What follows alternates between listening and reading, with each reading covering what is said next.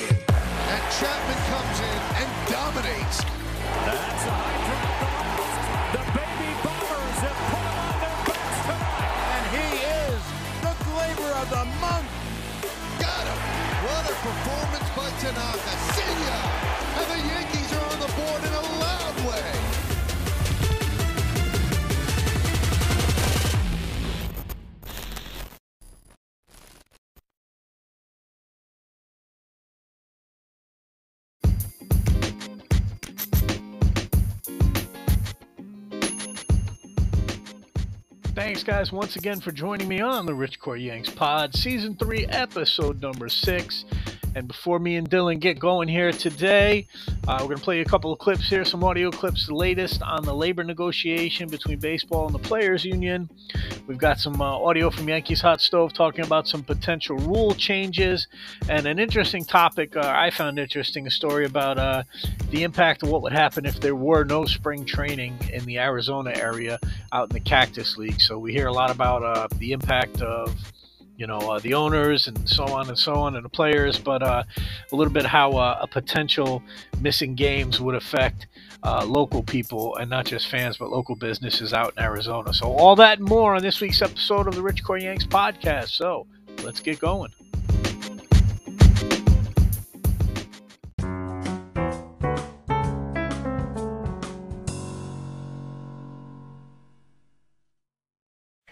Ladies and gentlemen, can I please have your attention? I've just been handed an urgent and horrifying news story. And I need all of you to stop what you're doing and listen. Cannonball!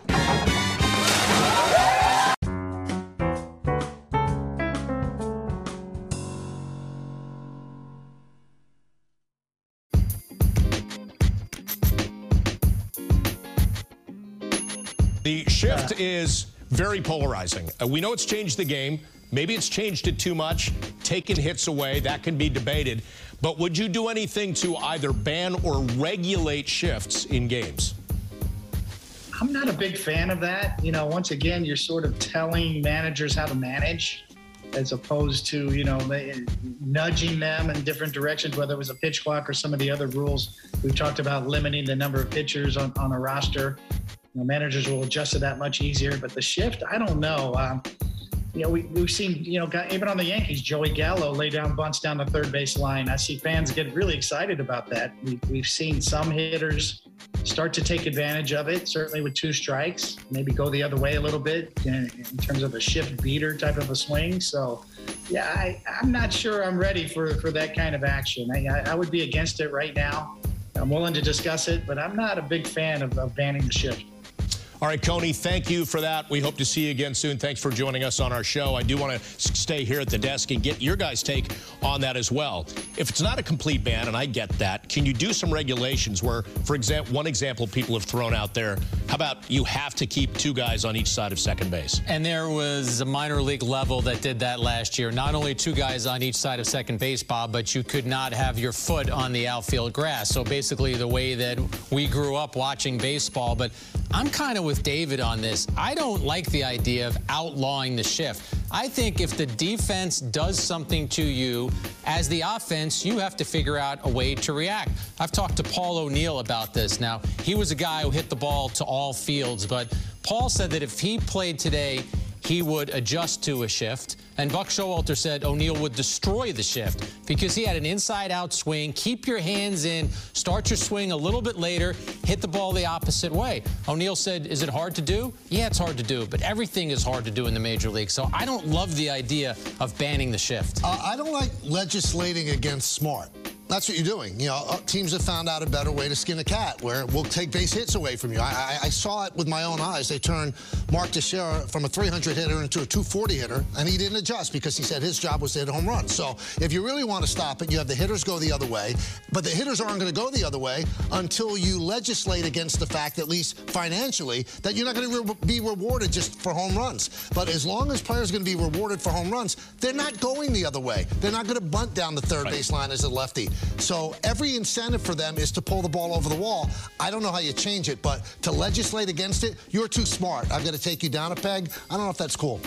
Thank you for joining this video. Subscribe if you're new around here. Check out my second channel where I'm going to be posting video games as well as card openings. A lot more content coming to that channel. Link in the description and the comments. Thank you so much for joining. See you soon.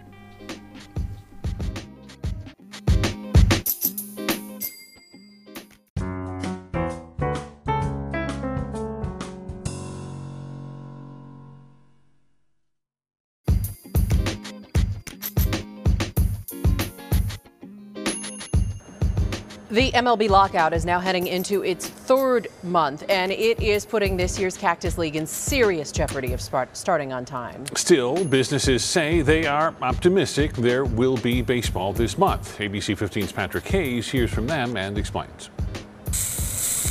Il Vinaio has been open for 13 years in downtown Mesa, and they're getting ready for their busy season. And spring training or not, it's still our busiest season. But with spring training, it really brings extra crowds and a lot of fun too, because people are coming in, they're celebrating, they're looking forward to seeing a baseball game. Baseball is supposed to get started in a few weeks, but the ongoing lockout could push things back. Are we going to have baseball this spring? Uh, we're hopeful. Major League Baseball and the Players Union are striking out when it comes to making a new deal. The Cactus League tells me they plan on starting February 26, but we asked if games could be pushed back or even canceled if a new deal doesn't get signed. What we have to be ready for as far as timing or any of the things that you mentioned completely out of our hands. It's just so difficult to speculate. Usually, spring training brings in hundreds of millions of dollars into our state. In 2020, some of the games were canceled. And then last year, they had limited capacity. Last last couple of years, it was it was rough. You know, they didn't all get to come. They didn't all get to travel. According to the league, they had a 644 million dollar economic impact pre-pandemic, and in 2020, it dropped to 363 million, costing businesses and cities millions of dollars. Il says they're optimistic spring training will start on time. Well, we definitely are. I'm just hoping that they reach an agreement with a collective bargaining agreement and uh, owners and the lockout. So I, I'm very positive about that. In Mesa, Patrick Hayes, ABC 15, Arizona.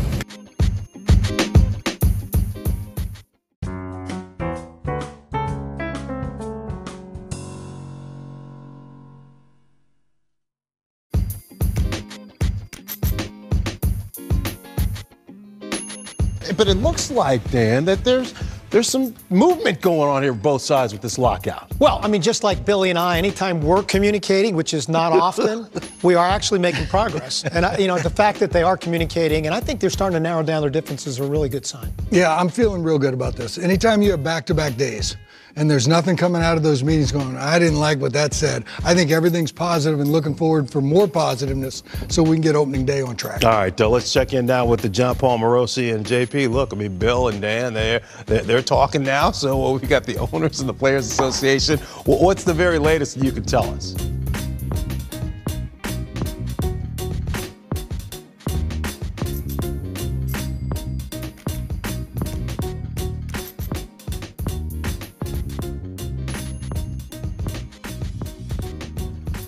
Fran, the word of the week is engagement. There's been engagement on both sides about key aspects of the future CBA that really matter to each side. And I think number one, when you look at the union side of things, they wanted to find ways for younger players to be paid more money. So the creation of this bonus pool for players with between zero and three years, which has been at least discussed, is a step forward. Similarly, it was key from MLB's perspective that the union dropped its request to have age based free agency as opposed to the six years of service time, which has been the standard in this sport for decades now. That was also a key part. So instead of having what I would describe as the three dimensional chess about philosophical questions, we're now getting down to we agree on certain aspects of the way this CBA will look how do we now meet in the middle? It's gone now from three dimensional chess to more of a checkers thing that actually is easier to understand. Certainly still some distance apart. Evan Drellich reported at the at the Athletic recently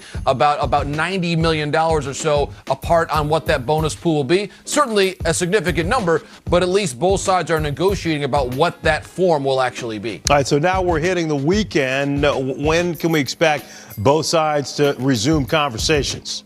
We do not yet know when the next meeting will be, but uh, again, it does appear that there is this engagement and some momentum toward at least the next conversation, if not necessarily the deal, so to speak. So it does appear based on the union had their proposal Monday, MLB's was Tuesday. It's now the union's turn at bat, so to speak. And one would expect that the next week could bring another meeting and further conversation about ways to bring this closer, perhaps, to a resolution. I think the key point that I would mention, Fran, is that the union arriving to these negotiations with concerns at multiple aspects, whether it was the draft, whether it was free agency, or the impact of free agency on the draft or the minimum salary. In fact, the most recent proposal from MLB has addressed all of these concerns. The draft pool is larger, the minimum salary is higher. It's very important that the notion of compensatory draft picks have been compensatory draft picks have been agent spending, which I really think will unburden a lot of the free agent market that we're going to see. So now I think, Fran, we look at the next week to 10 days as being pretty crucial if we want to see uh, spring training begin on time because let's not forget Freddie Freeman is still out there. Some yeah, significant know, right? free agent yeah. players are still out there. Carlos so there Correa. may have to be, Fran, what's going to be exactly a week long activity, maybe to mirror what we saw in the last days of November to really get spring training going whenever that happens. So again, I, really look optimistically towards these initial weeks of February. Yeah, some $2 billion uh, were spent uh, before we hit December 1st. Great stuff from JP. He'll be back a little bit later uh, to tell us the latest on a Japanese sensation, Seiya Suzuki. But uh, back inside Studio 21. So, so, what are your thoughts here? I mean, just overall, uh, from a general manager's perspective, if you were in this situation where you were kind of waiting to see how things uh, end up shaking out, it at least sounds like, like JP said, a lot of the issues are, are, being addressed kind of all at once. Yeah, I thought JP said it really well, Fran, when he talked about philosophically. I mean, the biggest concern I had is that when you're not on the same page philosophically, it's hard to even discuss the specific issues involved in that philosophy. But it seems now they've narrowed down. You know, though there might be difference, which differences within each vertical that they have to resolve, at least they've narrowed down to the point they're talking about the issues within that concept, which I think is a huge step in negotiation. Yeah, when you're talking about those Super Two players, right, and that pool of money. Yep. Yeah, that's a big number. But if both sides are saying yes, we're going to do a pool then it's for them to figure that number out and whittle it down. But I really like where we are right now. I didn't know if we were going to be here, but I think both sides have done a nice job on getting together and actually understanding we need to get this thing resolved so we can get spring training going, we can get opening day. The other point I want to point out, like I've never been around a collective bargaining issue where both sides professionally have kept uh, the conversation so quiet. Right. You know, usually there's yeah, leaks all right, over the place, right. which then spur information that is usually inaccurate within within the, the confines of both groups and the fan in our fan base. They've done a tremendous job on both sides, really keeping the information that's being talked about, you know, within the confines of the discussions of those rooms. And I, you know, that's really hard to do in today's game.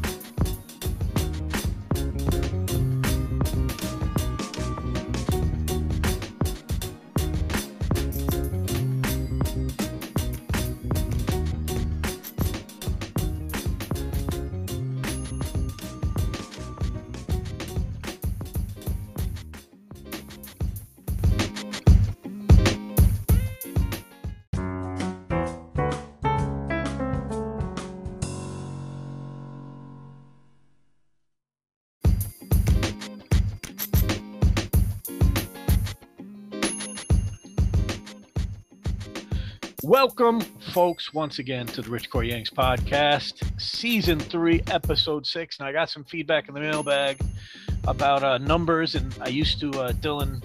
Hello, Dylan, by the way. How you doing? Hi, good. How are you? Sorry, sorry. Um, I, I got some feedback saying that I was talking too much. I didn't let it said let one of the messages said let Dylan talk. They spelled your name, but they got the right idea of let Dylan talk. So I got to do a better job of letting you talk. Feel free to interrupt as much as you want. But before we get into the show, uh, I used to do something in previous seasons where I would each episode would correspond to a Yankee number. So if it was, you know, it was, you know, whatever, say it was episode 99, it would be the Aaron Judge episode. And what I would try to do is uh, bring up an obscure person who wore the number before that, not just the person you would accept or would expect. So this week is season three, episode six. Uh, obviously, the most famous number six would be Joe Torre. Um, little known fact, or known fact, maybe not for you, Dylan, for other people, but uh, Mickey Mantle was originally number six when he came up to the Yankees. And I'll give you a story about that. He hated that number. He hated number six when he first came up because Joe DiMaggio was number five, and they were already naming Mickey Mantle the new heir apparent as far as the Yankee outfielder was concerned. He hated it. He struggled when he came up. He got sent back down to the minors. And when he came back up, he changed his number to number seven so that he could get rid of that number just because he had bad luck with it. So he went on to be famous for number seven. Yeah. So uh, Lou Gehrig, number five, Mickey Mantle. I mean, Joe Torre, number six, would say be the most famous, and Mickey Mantle, number seven. So that being said, it's the uh, Joe Torre edition of season three. So let's gonna get started with some basic rundowns, breaking news. You just heard the clips about the negotiations. I, I don't want to spend a ton of time talking about he said this, she said that. Um, you know it's it's bad because not only does the owners want a federal mediator to step in and kind of moderate what's going on, baseball says they don't need a moderator. Baseball unleashed their weapon a couple days ago. I don't know if you saw this, where the players started tweeting now, and uh, they were kind of mm-hmm. quiet for the first couple weeks. But yesterday, at least in Yankee land, I saw um, Jameson Taillon and um, Zach Britton kind of blasting the owners and sending out tweets. So it's starting to get ugly. Uh, I think we got 42 days uh, left until opening day is supposed to quote unquote really get going, and uh, right now we have no agreement. So it stinks. I don't I don't know what to say. Nobody has any answers. You get all these reporters that are camped outside meeting rooms that are just saying, "Well, nothing was settled yet." So uh, according to what I'm hearing, there's three big things that the the players want out of the three things, the owners have given in on one, but they're not giving in on the other two. The specifics of it, I don't know. But I mean, listen, Valentine's Day is when pitchers and catchers report, the 14th and 15th for most teams. That's next week. So it does not look like they're going to report on time. Um, everything that I'm hearing is uh, the drop dead date for there to be any kind of spring training at all um, would be two weeks from now, so the end of February. So if they can postpone spring training or pitchers and catchers reporting two weeks, if everybody can get in camp by the end of February, the first week of March, you could still have an abbreviated spring training, get everybody up to speed in a month, and be ready to go for opening day. Where you know, so I don't know. What do you think, though? We're gonna have baseball, spring training? What are we gonna do? I think if we have a spring training at all, it's gonna be very short, uh, which I hate that sound of that. And um, the thing I find interesting is the fact that you know we already had that 60 game season when COVID first happened. Yeah. And now we might even have another shortened season. But like, don't the players care about like their stats too? Because like, com- if they get compared to like older players or newer players, they're gonna have different kinds of stats, and it's not gonna really reflect kind of player they were, which I think is interesting. I think the only stat they care about is their bank account, to be honest with you. And that's true. And, and I mean, it's not affecting. Like we already looked at, like they don't really care about wins anymore. They don't care about ERA anymore. Batting average, they don't care about anymore. Like the stats are constantly changing on things that are important anyway. Um, I mean, it's that next contract. I mean, I think I'm sure some of them do, all things considered. But I mean, let's be optimistic. What I'm hearing right now, the only shortening that I'm hearing is of spring training, not regular season games. They, they still want to start on time because once you start missing games, that's money you got to pay back to cable companies. That's you know money you have to give back. So now now both sides are losing money. Those are paychecks. Spring training, it is what it is. But the thing that I worry about, I mean, I'm trying to be optimistic, but spring training is really for the pitchers anyway to get ramped up. And if you're going to go from a six week uh, throwing program to now a four week throwing program, doesn't seem like a lot, but it is because you know what you're going to have. If they do a four week spring training, they start the games on time, you know, opening day on time. These pitchers already, the first couple starts of the season, only pitch, you know, 60, 60 pitchers or whatever. You're going to have pitchers out there pitching four innings the first two or three starts because they're going to have to build them up, which means you're going to be burning bullpen guys right off the jump, you know. So you start your season off with burning your arms out. And, you know, I hate that. I know it's a long season, but it's not, it's ideally not the way you want to start the season. It's how you get guys hurt. So you think there's going to be more injuries? I think this? I, not only will there be, well, I think to placate the injuries, they're going to be super protective, which means tons of roster movement early on.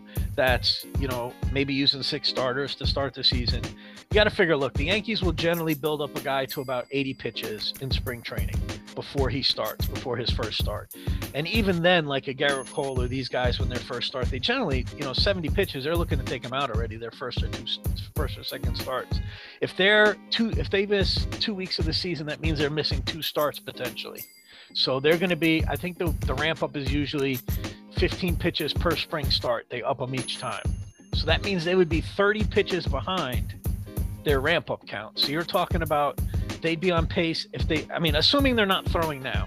Like, I don't know what's going on. I know the teams can't talk to the players, but I'm sure they have, you know, their own personal trainers and stuff like that that are working with them and stuff. But they'd be 30 pitches behind, which means you're, you're on a pitch count starting the season of maybe 50 pitches. You know what I mean? And what does 50 Mhm. pitches get you this day and age? Maybe four innings, and you're in your bullpen, you know, and then you ramp them up the next start. So you, you they're on start four of the season until they're fully ramped up. So I don't know. I mean, look, it's, it's all speculation. I just I just want baseball to start on time. I love spring training just because it's baseball, and I love the fact that we get to see some young guys. That's the other aspect that we don't talk about. If there's less games, that's going to be less opportunity for young guys to prove themselves and quote unquote make the team. You know what I mean? Because your guys are going to need their at bats. Spring training generally, the last two weeks of the of the year is the older players are ready. They're ready to go. They're just kind of you know milking it, have a couple at bats, and they go golfing. But if you're taking two weeks away from them in spring training, they're going to need every game, which means you're not going to get a lot of the games where you have these kids out there playing. So that's less opportunity for you know for minor leaguers to get their shot. So I don't know. It's not like you see too many open roster spots for the Yankees anyway, where they go, "Oh wow, Yeah. this kid just blew us away." We kind of know what we have, but like, it's cool to see like a Dominguez or something come up with spring training and get some at bats against some major league pitching. Gives you, you know, a little hope. He's not going to get those at bats if there's no, you know, if Stanton needs his at bats and Judge needs his at bats. So, I don't know. We'll see. Um, let's see, let's see, let's see. What other breaking news do we have? Oh, okay. So in rumor mill, I don't know if you've seen this or not, but the, latest rumor is the Yankees all in on Freddie Freeman at first base. That was the big one going around this week, and apparently they had talks with him before the uh, lockout happened, and it leaked that they were uh, planning on attacking big to try to get him when the lockout ends. And everything that I'm hearing is Rizzo will be going back to Chicago. So that's the word that I'm hearing. Rizzo to Chicago and Freeman now to the Yanks. What's your thoughts on Freddie Freeman at first base? Uh, I don't know if I've ever said this before on this, but Freddie Freeman is definitely my favorite baseball player currently. Okay. Okay. I love the way he plays. I love his attitude. He's a good guy. You know, he doesn't argue with coaches or umpires that much. You know, he's proven himself. He's got the MVP. He's got a ring now. Mm-hmm. Um, I just think he's a good guy and a good ball player. What do you think about him with fit, fitting in with the Yankees the way they're currently set up right now? Uh, it's great because he's a lefty bat, which they need because they're so heavily right-handed, and he hits. He doesn't hit all for contact, you know. He does hit, mm-hmm. I'd say, probably around 30 home runs a year, something like that. But he has a pretty good average, usually around high 280s, 300s. So I think that's great. And his I- glove is amazing as That's well. what I was just going to ask you. So defensively, he's a stud too. On par with Rizzo as defensively, you think? I'd say either on par or better. 'cause He's Okay. younger, he can move around better. Okay. And how old is he? Do you know? He's got he's got to be pushing late twenties, early thirties. yeah, no? I think he's going into his 30s. I guess you know what. There's no excuse for me not to look at it, but um, yeah. Well, filibuster a little. I'm gonna look it up here. Tell me more about Freddie Freeman. I'm gonna look him up here while we're Uh, he actually started on the Pelicans, which was a minor league team of the Braves at the time, but they're in Myrtle Beach, so I think that's cool because I always go to Myrtle Beach every year. Look at you. So you do know a lot about them, right? Yeah. all Yeah. right. So I've been oh, following him a long time. Cana- a Canadian, huh? Yep, like Joey Votto. Look at that. Okay. All right. Well, yeah, he's not as old as I thought then. So let's see. His uh, lifetime batting average 295, 271 home runs already. Not bad at all. Yeah. All right. Well, listen, I'm not, I'm not. I wasn't saying I wasn't for it. I'm just kind of indifferent. Like, it's going to cost a pretty penny to get a Freddie Freeman in here. I'm sure. Definitely. Yeah, because he's coming off what one of his best years of his career and winning Mhm. a championship. So you're looking at. I mean, I'm just spitballing here. You're probably looking at, you know, he's going to want like a five, six year deal minimum, I would say, right? So Yeah, I'm just surprised that the Braves aren't trying to lock him down. I'm sure they are. No, I mean, maybe they fi- maybe they figure they've got the ring and now they can, you know. I don't know. I hate it. I, I hope they're not going to be one of those teams like the Marlins or one of these teams that win and then just kind of they're content. You know, we got the ring now. We can just save some money or whatever. Yeah. I hope it. I hope it doesn't end up like that. Listen, if he's on par, I, I wanted Rizzo to come back, but if if he's going to give me equal production to kind of what Rizzo was giving us, or even better, I'm all for it. That's fine. Um, you just got to find what to do with Voit. So, and I don't think that's a huge decision to make. You could probably trade Voit for something. I would think. Yeah. Like, yeah, I don't think you'd get like a stud for him, but I bet you could get a nice minor leaguer for Voit. You know, he's a bat. Or worst case, uh, see, you can't. Can't keep him on the team because you don't have a DH spot really. You really don't on our team. We'll talk a little bit about that when we get into the outfielders here. But so as far as breaking news, that's about it. Oh, the other bit of news that I had here was that the minor league uh, AAA season has been extended, believe it or not. So they're going from 144 games to 152 next year.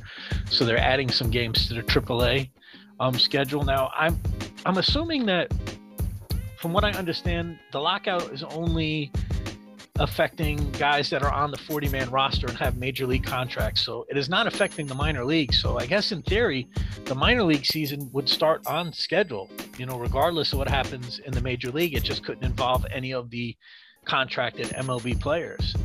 So, I mean, I guess in theory, there's a scenario where single A, double A, triple A seasons start on time, and there's no Major League Baseball, which would be kind of strange, but at least it'd be something, I guess. I don't know. We'll see. All right, so let's see. Um, saw a bunch of interviews with our new uh, single A manager, Rachel. How do you say her name? Bo- Bolachek, Bolach? I don't know. But uh, she's Sounds Russian or something. Yeah, she's the first ever female uh, manager. She's been making the rounds here, and uh, the more and more I hear, the more and more I'm impressed of uh, her baseball knowledge. She really does know her stuff, just talking wise, at least. Now, uh, how she does in the dugout is going to be a different story, but I don't want to get sidetracked. Uh, what we're going to do, me and Dylan, for the next couple weeks here, or the next couple episodes, I should say, depending on when we drop them, is that uh, we're going to cover one segment of the Yankees roster by a grouping. What that means basically is we're going to do, you know, the outfielders one show, then we'll talk about the infielders, then we'll talk about the pitchers another show. We're going to start out with the outfielders. Um, and the reason we're going to do that is because it's probably the, believe it or not, the most stable of uh, this position. So uh, we're going to go kind of rate them what we think, what's going to happen with the outfielders. The only question for the Yankees, I would say right now in the outfielder, is that that fifth backup outfielder position. So we've got Gallo right now in left, uh, Hicks, you know, knock on wood in center, Judge and right, and that would leave Stanton as your DH slash part-time left fielder, and that leaves us with kind of a backup backup spot, you know, the Brett Gardner role, if you would, which he's no longer on the roster. Um, and the only other rostered outfielder right now on the active man roster is Miguel Andujar as a backup outfielder. Now, I don't think primarily that that fifth outfielder slash fourth outfielder is usually a defensive guy, somebody that's fast, that can play all the positions, you know, that you can use in a pinch. Um, I have heard some rumors about maybe trying to move Joey Gallo and get him out of there and uh, bring in like a veteran uh, outfielder that can play all three positions, and then maybe you know Stanton bounces back and forth. What do you think about moving on from Gallo, or do you want to give him another year?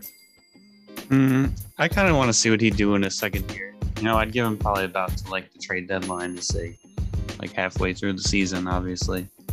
So Um, you're you're okay with opening up with uh, like a Gallo, Hicks, Judge outfield with uh, Stanton DH, then once in a while getting a day at left field?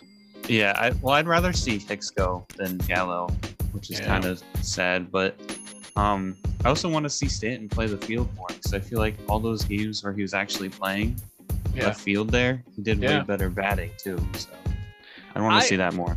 I gotta say, listen, I know everybody's frustrated with Hicks just because he's not been on the field for years. Mm-hmm. Um, on paper, again, I, I want to preface this. I seem to say this every year before the season. On paper, it's a great outfield, and Hicks is a great player for what we need. You need a defensive guy in center field that can cover a lot of ground. You know, he's a switch hitter, so he can hit from both sides of the plate. Like, I like Hicks in theory, but again, we just haven't seen him. But I mean, he's he played winter ball this year, so it's not a matter of him building up the shape. Like he's ready day one for spring training, apparently. So as long as he doesn't get hurt, you know that should be okay. I'm with you. I would like to see Gallo get start the season with the Yankees, get 200 at bats, play every day. I think he just was blindsided. I think he came into a pressure situation just wasn't ready for. And the back of his baseball card says he's going to hit. Like it, he's never not hit in his career. That's the one thing where I see these guys like they say, "Oh, he just came to New York and couldn't get it done." That didn't seem to be the case for me. I saw his interviews and stuff when he was talking last year. It didn't look like the town was too big for him. It was just like he was in a slump. He was struggling and just didn't have enough time to get out of it. So I'm with you. I'd I'd deal with the strikeouts. I love his bat. The guy he can go get it in the outfield. I think the perfect scenario is, you know, Judge and Hicks and uh, Gallo every day in the outfield with Stant maybe getting two days a week when he's not DHing. You know, maybe you put him in there for DH for two days. Maybe he plays the field for two days, gets two days off. Now the question is, what do you do for that extra outfield spot? Is it Esteban Florial's job to lose? Do you bring in a veteran guy? Um, I don't know. Let's just say in lieu of a Brett Gardner, do you bring in a Brett Gardner type? Do you bring Brett Gardner back for one more year? Like, because you are going to need a fifth outfielder. Like, it's with the 26 man roster, Stanton would have to be labeled as your DH, really, and realistic. So if that's the case, you need a you need another outfielder. So they're going to carry another one. Last year it was Brett Gardner, but you know, what do you think? Who do you who do you think would fill that role? I'm I'm gonna say it's Esteban because I don't feel like Brett Gardner really brought much to the table last season. You know, it sucks to say because he's been a Yankee his whole life. He won the ring with them, you know, but uh, he didn't really do much. No, he did not. Numbers wise, he had an awful year and uh, did not come up clutch at all. And listen, I love Brett Gardner. Everybody loves Brett Gardner. You know, save a day for him. You know, as a, as a as a as a great Yankee. He's not Hall of Fame worthy or not, you know, Monument Park worthy. But you know, you come bring him back, welcome him. He was a great Yankee. Celebrate his accomplishments, but he didn't have the speed anymore. He definitely didn't have the bat. All he had was defense, and you know, I want a little bit more from my outfielder. I say give Florial a choice. You'll know out of spring training. You'll know right out of spring training because if they don't think he's the guy, they're not going to bring him up. Um, unless there's another outfit. I, I definitely don't think Miguel Andujar is the guy that they're going to take as their their extra outfielder. Um, he's in a weird spot because what do you do with him? Like he's shown flashes that he can hit, and then he's another guy that's constantly hurt or there's something wrong with him. So I don't know. I think the And he has a weird he has a weird position lineup, like third base and left field. Yeah, like, yeah. Where do you put weird. him? Yeah, he just doesn't really have a home. I'm with you. I think Stanton would benefit from at least two days a week in the field. Um, Mm-hmm. You know, they put him out there more because they had to last year, and you know they weren't comfortable with it in the beginning of the year. But I think two days a week in left, maybe two days at DH, and then you give him an off day to go in with the off day that the team's already going to get. I think you preserve him that way. This way, Judge has two days when he can DH. Uh, Hicks can even DH if you want. Gallo can DH. Um, I think they're pretty set for outfield. I mean, listen, the big prize is we want Dominguez, right? We want Dominguez up, but it sounds like he's going to start in low A ball again. So they're not even promoting him to uh, to Double A because normally we wouldn't know where these guys are going to be this early. Usually it's right after spring training. They tell you, oh, we assigned the, this person to this camp or this team. But uh, this Rachel, oh God, I'm not going to say her name again. The manager of the Tampa Tarpons has has went on record of how much she's been working with him and how much she's looking forward to working with him this year, which tells me that he's going to be in low A again. Yeah. Um, which is good for me because I can. It's close to home to my house. I can get up there and catch a couple games. Well, I'll get to see the great female manager too a couple games this year, so I'll be able to maybe do uh, some recording from up there, and we'll be able to maybe get some good stuff for the show. But uh, as far as outfielders, I guess it's now or never for Florial. He's never going to get a better chance than this to be that backup outfielder spot. You know, unless they they don't want him to not get at bats. That could be the other thing. That's the always the excuse you hear is, oh, we don't want him to sit on the bench. We want him to get at bats every day. We want him to play every day. Well, you know what? It's it's now or never. He's not a young kid anymore. He's you know he's been in the minors for for what I think five years now. So I don't know. I'd be curious to see him. He's got speed. He can play center. He can play all around the field. So hopefully uh, they give him a shot. It would be interesting. I don't know as far as free agents. I didn't really look into it because it's a madhouse. I think there's 347 free agents right now that all are going to have to sign as soon as the agreement comes in place. So it's going to be nuts. So there's going to be guys Yeah. out there that you can scoop up for that outfield position. Like you could, I don't know, like uh, I'm just throwing names out, like an Andrew McCutchen, maybe you bring him back, something like that, like a player like that that you can bring in to play once a week or twice a week to fill in here or there. So there'll be guys for that extra spot if they don't think Florial is the answer. I just don't really know who that's going to be right now with the way free agency is going. So I don't know. I guess we'll see. But the outfield, they're pretty. I, I think we can both agree that they're okay. Like that's pretty, yeah. that's a pretty decent it's- outfield. Yeah, man. it's good outfield. I think. Yeah, I mean, if if you assume it's Gallo, uh, Hicks, and Judge, that's one of the top outfields in baseball, right there, production-wise, offensively and defensively. Yeah, I, would, I was about to say the gloves are great. Yeah, and then you throw, you know, Stanton into that mix. You know, that's that's some bombs right there. So Yeah. I think I would have to be pretty okay with the outfields. I guess we'll do we'll do infields next week, and that's a lot of questions because you know, again, right now we don't have a shortstop. So, but we'll get to that next week. So, all right, so that's the outfield. Any more thoughts, Dylan, on the outfield? Uh, no. Think We're all set. All right, so we're going to go to our mail question, mailbag question of the week, and we'll be right back with that in just a second. All right, so mailbag question this week is from Jose Eckard. Okay, I want to say Eckard from Long Island, New York.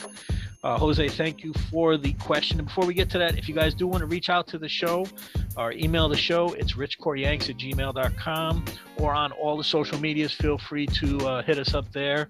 Um, and again, if we didn't thank you, thank you for subscribing. The numbers have been great. We're me and Dylan were just talking about before the show. We're just about to hit 13,000 um, downloads, which is a really cool number. I appreciate all the support, guys. Yeah. And um, yeah, it's going up. Um, we'll have to do something for uh, 15. When we hit 15,000, we'll have you know, what we'll do. We'll shave Dylan's head or something. We'll do something crazy. we'll, uh, we'll do something. Ex- we're not going to do that, but his mother would kill me. But we'll do something. Uh, maybe we'll give away a prize or something for uh, when we hit 15,000. All right. So, all right, all right. Let's get to the question. Uh, Jose, Jose, Jose says, uh, "Love the new format with the second person on the show." Uh, missing one thing, bring back the Yankee numbers for episodes, which we did today. So I hope you guys uh, appreciated that. Wait, did I do that with you, Dylan, or did I do it on the show? Uh, it was before me. For the I show. joined. Oh wow. Okay. Or no, we did No, no, but we talked about Yeah. it today, right? Okay. Yeah, yeah, right, yeah. Good. All right. Says uh, I like trying to guess what player matched the number. My question is, my question is, if the Yankees have to give up top prospects to land a big name, who would you be comfortable giving up? Jama- Jake, Jasson Dominguez or Anthony Volpe. Wow, if those are my only, first of all, thank you for the question, Jose. I appreciate it. Um, he's kind of putting us in a position where if we had to give up one or the other, Jasson Dominguez or Anthony Volpe, which one would you give up? And if that is the question, um, geez, I guess I would have to say Anthony Volpe, even though he's closer to being ready, right? But Mhm. only because we have what three shortstops in our top ten prospect list, I guess, right? Yeah, and Jasson Dominguez is projected to be a monster. He's, uh, the, the Martian. He's projected to be an alien species, Dylan.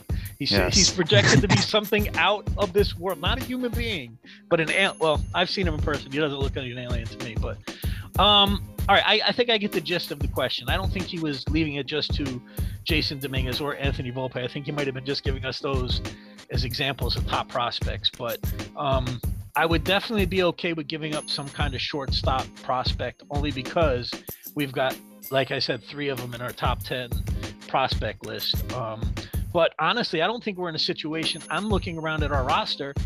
What would you need to give him up for? I don't really see anything that you. Yeah, need. I don't see any guys that are out Yeah, there. yeah, that are really nothing- worth it. Not right now. I mean, maybe we're talking trade deadline and halfway through the year, and there's somebody out there that we really feel we need because of an injury or something. But right now, the guys we need uh, only cost money. I hate to say it. You know, we need Mhm. a shortstop. We we have three of them that are kids, and the ones that aren't, there's ones guys that are out there on the free agent. That's just money. Freddie Freeman at first base. That's money. You know, we don't have to give up prospects for any of these guys. Besides that, I mean, we just talked about it. There's going to be almost 350 free agents available. Like, there's nobody that we really need to trade. There's no real big guns that I see. Our starting rotation, and we'll get to it in a couple weeks, is pretty solid. Our bullpen is above average, especially if everybody comes back healthy. The outfield is set. The only position we need or help we need is on the infield. And technically, technically speaking, we have a first baseman in Voit. So yeah, getting Freddie Freeman's an upgrade, but we technically have a first baseman. The only position we need is really shortstop. And again, we can buy those. So I'd prefer not to give up any prospects. I think I, me and Dylan have talked about this for a few shows now. Um, I say you go out there and sign a guy on a one or a two year deal, you know, whatever you got to pay, eight million, whatever, and don't sign anybody long term at short. I want to see these kids. They say this Anthony Volpe is the next coming. You know, he's the next Derek Jeter. You know, he he's that good. So if it's going to be a year or even two years until he's ready, let's wait. Let's see what we got. Like, why would you clog up that position for seven, eight years with, you know, when you have three prospects in the minor? Unless you're telling me that um, a shortstop becomes available, and I don't know who that would be because it seems like the top shortstops besides, I mean, I don't know, I unless it was something crazy, like you're telling me like a Tatis or something, like somebody became available. Yeah. You know what I mean? That you could get, well, for some crazy reason, then I maybe I would talk about it. But for the most part, man, I'm I'm cool with waiting, man. I I, I know every I know Yankee fans want all stars at every position. But you know, if we would think like that, we wouldn't have had the year where we had, you know, Posada, Jeter, uh, you know, that year where these guys came up. They've got we've got to get kids up through our system and think about how much more you like these players when they come up from your system. It's the reason part of the reason Aaron Judge is such a fan favorite because he was our guy. You know, it's it's not the same. That's why Stanton will never be Aaron Judge. You know, because he was bought and paid for. And again, I'm not opposed to paying for guys, but you know, if you have the guy down there that looks like he's the answer, let's wait for him. So I don't know. Your thoughts, Dylan? What do you think? You give up a Jasson Dominguez or a Volpe right now? And if so, for who? Uh, maybe like Jacob deGrom. That's yeah, probably yeah, about exactly. it. Yeah, we're we're on the same. Someone page, yeah. exceptional, like Yeah, it would have to be Uh, something that would blow me away. Like, I wouldn't even get Trout because Trout is shown as injury oh god, no, yeah. All of a I- sudden, Jesus, I was looking at um some numbers at how uh, over the last few years and how much better Aaron Judge's numbers are as opposed to Mike Judge, just because of the amount of time that he's missed. It's kind of crazy, kind of crazy. All right, so I think we're on the same page there. Well, let's keep the prospects. Um, I hope we answered your question, Jose. Um, me and Dylan don't want to give up any prospects. We want to go out and buy Give them a chance right now. Yeah, give them a chance. Let these kids play and see how it goes. Excuse me. I gotta learn how to use the mute button. All right. So, again, guys, I appreciate the questions. If you have questions for me or for Dylan, um, we can forward them. Just send them to me, and I will push them along to him. If you have specific questions for either one of us, um, I really appreciate it this week. I think uh, the feedback is double than it was the, the week before. So uh, I do see everything. I'm checking to every single one. I'm trying to respond to every single comment or email. Uh, most of the stuff is coming via email. Um, so I don't know what that says about our listeners to the show. Um, I don't know if that means they're an older fan base or not, but uh, we're getting less social and more um, email, which is fine, guys. You reach out any way you want. I have no problem with that. But social media is also a way to reach us. Um, Rich Core Yanks on Instagram, Facebook, Twitter. Feel free to send us a message that way too if you have any questions. If I start getting more feedback on the social side, I can do some more polls and do some stuff like that to maybe kind of spice things up a little bit. But I appreciate and uh, whoever it was, I sorry I don't have it in front of me. Um, somebody sent me a pretty cool video of um, Yankee prospects uh, working out. I don't know if it was in Dominican Republic or something like that, but uh, I appreciate all that stuff that I get too. Please keep sending that stuff too. So, all right. So I think that's going to do it for this week's show. Dylan, anything else? I do have one interesting thing to add Let's here. go. The floor right. yours. So think about this: Gerrit Cole is six foot four. Six foot four. Got it. right? Freddie Freeman, if we get, would be six foot five. Okay. Stanton is six foot six, and Judge Okay. is six foot seven. It's like meant to be. It's perfect. Jesus, Jesus. It's a basketball team. That's not a freaking. Is he? Is Freddie Freeman really that big? Really? Yeah, he's a big guy. Wow. Good target at first base. So that's good. Yeah. Wow. We'd have the Mon- we'd legit have who called us the Monstars last year? I think it was somebody in a playoff game or an All Star. I think it was an All Star game, the Field of Dreams game, and uh, one of the um, pitchers for the National League said, uh, "What do you think about going in there and facing that lineup?" And he called us the Monstars. So uh, it'd be pretty. Uh, yeah, frame, bring it on, man. I'm okay with having linebackers out there. Yeah. I, I, yeah, man. I The remember. New York Giants. Oh man, we had a we had a fight a couple years ago. I forget who was against, and uh, was it Judge just pushed the whole entire team back in the dugout by himself. It was great. he literally just walked towards him, and the entire mob of players just backed up into the dugout. So. Nothing wrong with having big, intimidating guys on your team, man. We're the Bronx Bombers, the evil empire. We should embrace it. I got no problem bullying people around. I just want a championship, Exactly. man. I want my championship. It's been too long, man. And for you, it's been way too long. You were like a, you were in diapers. I was a little boy. won, man. Come on. Yeah, nine years old. I was in diapers. Jesus. Don't bring Well- it up, please. Sore, sore, sore spot. Sorry about that. Hey guys, listen. Thank you so much for the show. I appreciate it so much, guys. We'll be back probably uh, once the season starts. It'll definitely be weekly. Um, right now, it's you know kind of we're, we're we're waiting a little bit until we have some stuff to talk about. We don't want to get on here and just blabber about nothing. But we appreciate you guys checking out. Please tell people if you're enjoying the show. Tell them to subscribe. To uh, you know write some good reviews. There are links if you're listening on Spotify. There's comment sections built right into the bottom of the feed on a lot of your providers. I don't know how you're getting it, but a lot of the different podcast providers, you can actually click a link right on the bottom of the link to send questions. You can leave voicemails. Um, through a lot of the services, you'll see I linked right at the bottom of it. You can click on it, leave actual voicemails. If we get enough of those, we can also play some of those on the show if you wouldn't mind. So if you have questions that way, we can do that. We'll continue to build it here. We got a good thing going. People seem to like the two man uh, back and forth that we have here. And uh, again, I don't know what it says about my show before that, that you guys like it so much more with Dylan, but whatever. Not going to take it personal. So It just adds to an already great show. we'll see how he feels shave his head. Anyway, all right, guys. Thanks for listening. We'll talk to you next week. Go Yanks.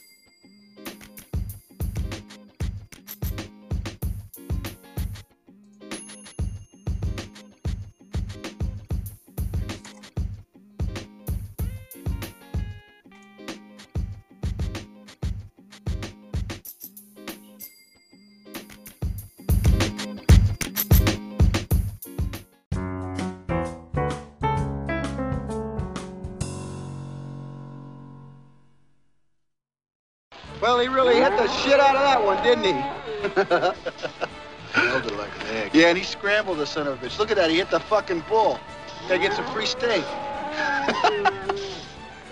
you having fun yet? Oh, yeah, I'm having a blast. Thanks. Good. God, sucker teed off in that like he knew I was going to throw a fastball. He did know. How? I told him.